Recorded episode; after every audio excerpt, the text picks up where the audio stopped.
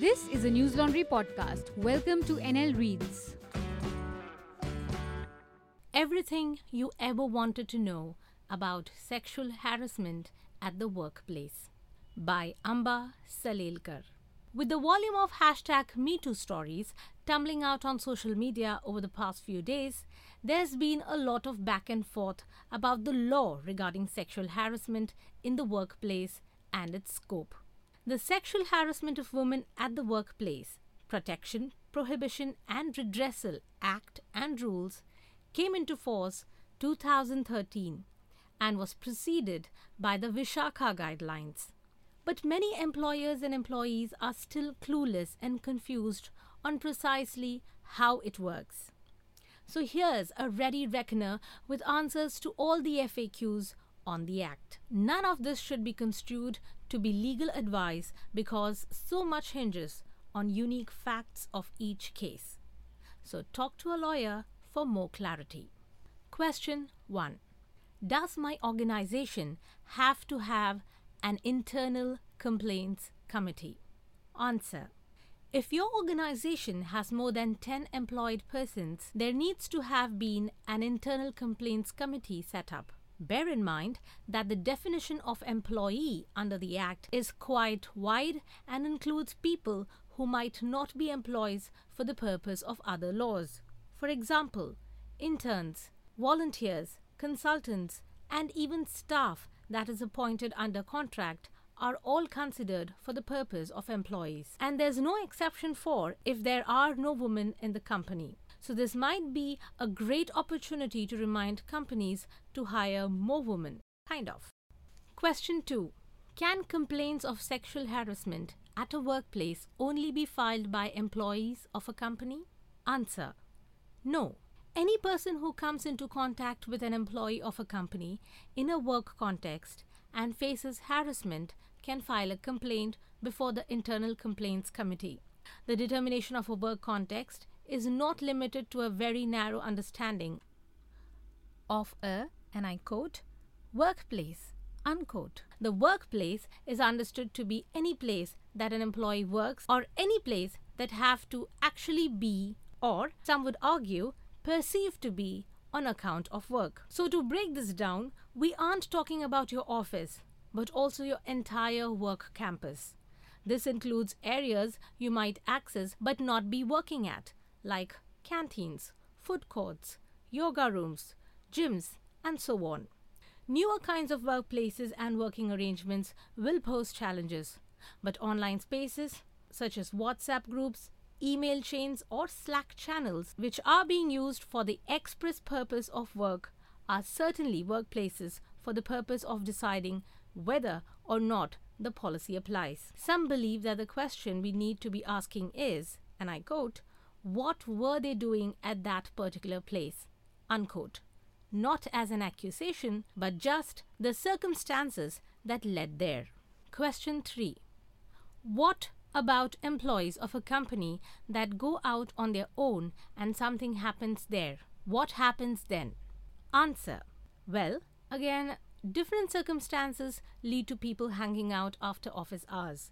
If you can link this back to anything work related, like a boss asking an employee to discuss their career plans over a drink, or employees getting together to celebrate a work achievement, some would argue that it is linked to work because a lot of times issues like, and I quote, being a team player, unquote, or being, and I quote, amicable, unquote, are used to assess people. So it's hard to say no to situations where you could be building points like this. It really depends on the facts of the case. Question 4. I faced sexual harassment at the workplace at my previous job, but I've quit now and there was no ICC then. Now, after hashtag MeToo, they've got an inquiry committee running. Am I too late to make my complaint? Answer If you've left your job, there's nothing barring you from filing a complaint of sexual harassment against someone in your former employment. The law does provide that the ICC must take cognizance of complaints filed within a period of three months from the date of incident, and if it is a series of incidents, as it usually is, the three months will be from the date of the last incident. The ICC also has powers to take cognizance of cases beyond this three month period if the complainant can explain the delay. But this extended period shouldn't be beyond another three months. Now, the law assumes everyone is a good soul and immediately constituted ICCs when the law came into force, but since that is not the case, some practitioners are of the opinion that you could file it within three months of the constitution of the ICC and see what they say. Looking at the purpose of the law and the fact that the company has been slacking off, one would hope that they would not shoot the complaint down. Of course, you need to do your bit to follow up with it. Question 5. What do you mean follow up with it? Answer.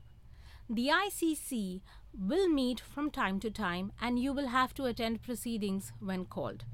If you willfully absent yourself for more than three consecutive hearings, the ICC will send you a notice and has powers to dispose of the complaint if you do not respond. Question 6. But I am not in the same city. I work as a freelancer with this organization based in another city, and I want to complain against the guy managing me. What do I do? I can't afford to fly there every time. Answer. Now, while the rules don't really clarify this, there's nothing barring you appearing via Skype or Google Hangout or any other appropriate method of online communication and in practice, this has been happening from the time of the Vishakha guidelines. For certain, the ICC can't refuse to entertain complaints because the person lives in another city and they can't afford to fly them down for inquiries. Nor can they shift the burden on the complainant to fly down every time there is a hearing. Question 7. So, I want to file against an incident of sexual harassment at my workplace, but the person doesn't work there anymore. What do I do? Answer. This happens more often than you think, especially with people accused of sexual harassment resigning as soon as the Whisper network starts. The committee will send a notice to the respondent. If they refuse to attend the proceedings for more than three days, they can be sent a notice that if they continue to avoid proceedings, there will be ex parte proceedings, which means that a floppy doll will be held in their place and proceedings will continue. Question 8. Are you serious? Answer. Of course not. But the kind of recommendations the ICC can make against a person are limited to their job. So if the person isn't working there, is there even any point to an inquiry? And the terms on confidentiality means that the ICC can't even publicize finding someone guilty. Question 9. So, our company seems to have put together an internal complaints committee, and I'm not sure they've been trained or anything. Should I be concerned? Answer Probably. Inquiry committees are a tricky business, and you have to make sure the committee will work to be fair and comply with all the requirements of the law. Asking to see a copy of the compliance documents filed under the law in relation to the constitution of the committee and trainings held in a good idea to know if there is any record. If there is nothing to indicate that the committee has been trained, put this fact in writing to human resources or management, so they have to act on it and keep an acknowledgement so you can raise this issue in another forum if this goes against you. Question 10. So I understand ICCs need an external member.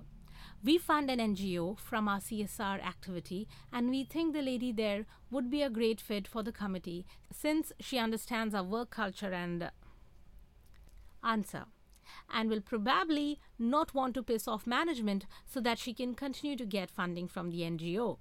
Let me stop you right there. Your external member needs to be someone with a background in law or have at least five years of experience in social work. But the whole point is that they must be independent and have no issues with being instrumental in sacking your CEO if such an unfortunate circumstance arises. Question 11. I want to file a complaint against this person, but I'm really worried they will lose their job. They are awful, but I don't want them losing their job. but I worry if I file a complaint, it will all get out of hand. Answer Well, when you file a complaint, there is an option of resolving an issue through conciliation. Conciliation is a fancy term for, and I quote, adult conversation, unquote, where you can sit across the table with someone and have a facilitated conversation about what bothered you about their conduct. There are no real records maintained of this, and there's no finding of guilt or otherwise. It's kind of meant for resolving an issue, and it could be a small change or acknowledgement of behavior with an apology, but cannot be a financial settlement. If you're okay with this, and if the person you are making the complaint about is too, you can ask for a conciliation attempt. If this fails, or if the other person refuses, it might go into a hearing. But not every hearing ends in a dismissal. Also, I think it's very sweet that you are so concerned with someone who seems to have no respect for you as an individual. Question 12. I want to file a complaint against my immediate supervisor, but it's going to be weird, right? They'll be writing my appraisals next week. What do I do? Answer The law has your back. When you file a complaint, you can apply for interim reliefs. These are temporary measures to be taken for the duration of the case at the minimum. You or the respondent can be temporarily shifted, be it from the physical space or from the reporting order. If you require it, you can be given up to three months of paid leave. Question 13 Human Resources. I'm sorry. What? Feigns. Answer. Well, this is to be A. Specifically asked for and B. Approved on a case to case basis. It's not like you file a complaint and start packing your bags. Besides, if you haven't done anything wrong, why should you be avoiding the workplace? As HR, you should be focused on making the workspace safe for the complainant to continue working. And if they need some time off, that's all right, but they shouldn't be hiding from a hostile work environment. You can also work around any discomfort by allowing for working from home, etc. Question 14. What's this? And I quote, hostile work environment, unquote. Everyone keeps talking about. Answer. In this context, a hostile work environment is one in which a person feels like they are being penalized as a fallout of sexual harassment or for taking a stand against a sexual harasser. This manifests itself in different ways. Sometimes an employee may be singled out for bad treatment, overworked, given impossible targets, and bad appraisals. Other times, an employee may be isolated by others, not given any work, not included in social events, and deliberately excluded from meetings. The mental strain of this treatment makes it impossible for them to work and feel safe and accepted at the workplace. HR needs to monitor for this during and after proceedings before the inquiry is concluded. Question 15. I have been wrongly accused of sexual harassment and my reputation has been sullied. What are my options? Answer. It depends on the forum. If someone has filed a complaint against you before the appropriate authority, you can't really say it's defamation because it is a complaint made to an appropriate authority for redressal, and the committee is bound to maintain confidentiality. So, this would fall into one of the exceptions to the law on defamation, being, and I quote, accusation preferred in good faith to authorized person, unquote. If the allegations have been made in a public forum, while you might be able to file a case, if there is a chance that it could be true, there's the issue of truth for the public good being a defense as well. Now, both the fact of defamation and any potential defense becomes a point of evidence. So, once you file the complaint or the suit, you will have to wait for the case to come to trial. You will first be examined in chief to show that you are a person who is capable of being defamed. That shouldn't be difficult. But then, you will be cross examined by lawyers for the defendants, who can pretty much ask you pointed questions on any subject under the sun, which can be kind of uncomfortable. Of course, these persons will try and claim truth as a defense, and for that, they will have to step into the witness box. But it's really not their character on trial here. Question 16. Can we come back to the point here? I don't know if I have evidence to back my complaint before the ICC. Answer. Let's break down a few concepts here. The more stringent the punishment, the higher the burden of proof. So, in a criminal court where being found guilty can lead to imprisonment or even worse, the standard of proof is beyond reasonable doubt. In civil cases, where the penalty is more on the lines of damages, the burden of proof is, and I quote, preponderance of probability. Unquote. Question 17. What is this Mary Poppins? Answer. Pay attention. Anyway, here, the ICC can recommend the termination of your job, but that isn't the worst possible thing to happen, right? So the burden is a lot less. And the whole focus is on having a safe workplace for everyone. The ICC itself is obliged to do what they can to see exactly what's happened, within their limitations, of course. The ICC is not a police station, so they can't, for example, burst into people's houses and seize their hard drives. If you need something like that for part of your case, you are probably better off with filing a complaint with the police. Question 18 the be all end all of our organization and the pretty much the entire sector we work in has been seriously sexually harassing women in the organization for a long time. And while everyone is on with the movement, some are really worried about their future prospects. Like, if he finds out that I testified against him, I'm finished. Answer it's probably likely that you won't be able to have a decent hearing if this guy continues to be all up in everyone's business right? And the law actually has provisions for this, believe it or not.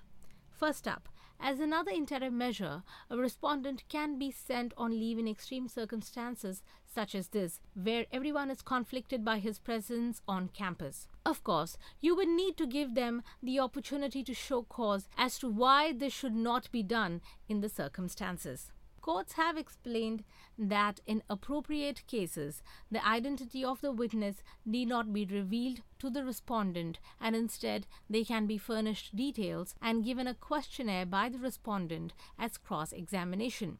This won't always be the case. If a co founder of an organization is testifying against another co founder, this isn't necessary. But if a co founder is being accused by someone who is an intern, it's an entirely different power equation. Question 19 Do all complaints have to be referred to the police? Answer all offences of sexual harassment at the workplace also becomes instances of criminal law violations because section 354a also criminalizes sexual harassment even if it doesn't happen at workplace. If a complainant wants to go to the police the employer is duty bound to help her approach the police. The ICC should respect the complainant's wishes to go to the police or not but for certain they should not attempt to interfere or dissuade her from doing so. Question number 20. But what about false complaints? Answer. I'm amazed that this question took so long. It's probably because I'm asking them to myself. Now, if you have made a complaint and the ICC isn't able to come to a conclusion about the truth of it, it doesn't necessarily mean that it is false there's a difference between a complaint being not proved and a complaint being absolutely palpably false. The latter is when it was made with the sole intention of ruining someone's career or life or out of a sense of spite, revenge, etc. If that happens, the ICC can frame these issues of inquiry, and if the person who filed the complaint is found to have filed a false complaint, the ICC can make the same kind of recommendations that they can against someone who found guilty of sexual harassment, even their termination from their job. Question 21 Are you serious?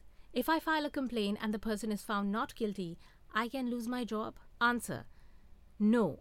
It isn't an either or.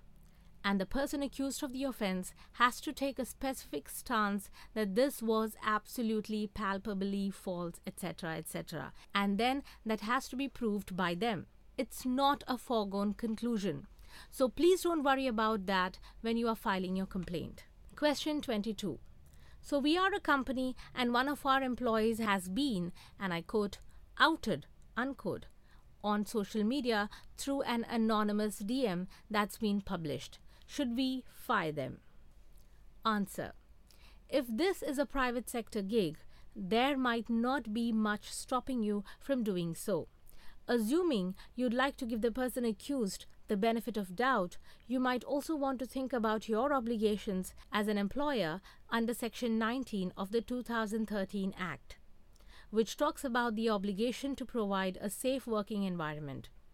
This looks at matters beyond that under the purview of an ICC. An ICC, for example, cannot do much with anonymous complaints. Redressal is just one part of the law, which also deals with prevention and prohibition. And the ICC is just one part of the company, too. Obligations under Section 19 would mean that you could get human resources or any other person to have informal discussions with employees about what their reaction is to these accounts, whether they too have instances to share and to guide them on how to file complaints before the ICC. If the person who is making the complaint anonymous or otherwise, has encountered the respondent in a non work scenario, say through social media or an online dating app, the ICC, where the respondent works, will not normally have jurisdiction to hear any complaint of sexual harassment because clearly it did not happen at the workplace. Question 23. This guy in our company was accused of sexual harassment and resigned before we could actually have proceedings. Now he's applied for another job and someone's reached out to check his references. Do we mention this allegation bit?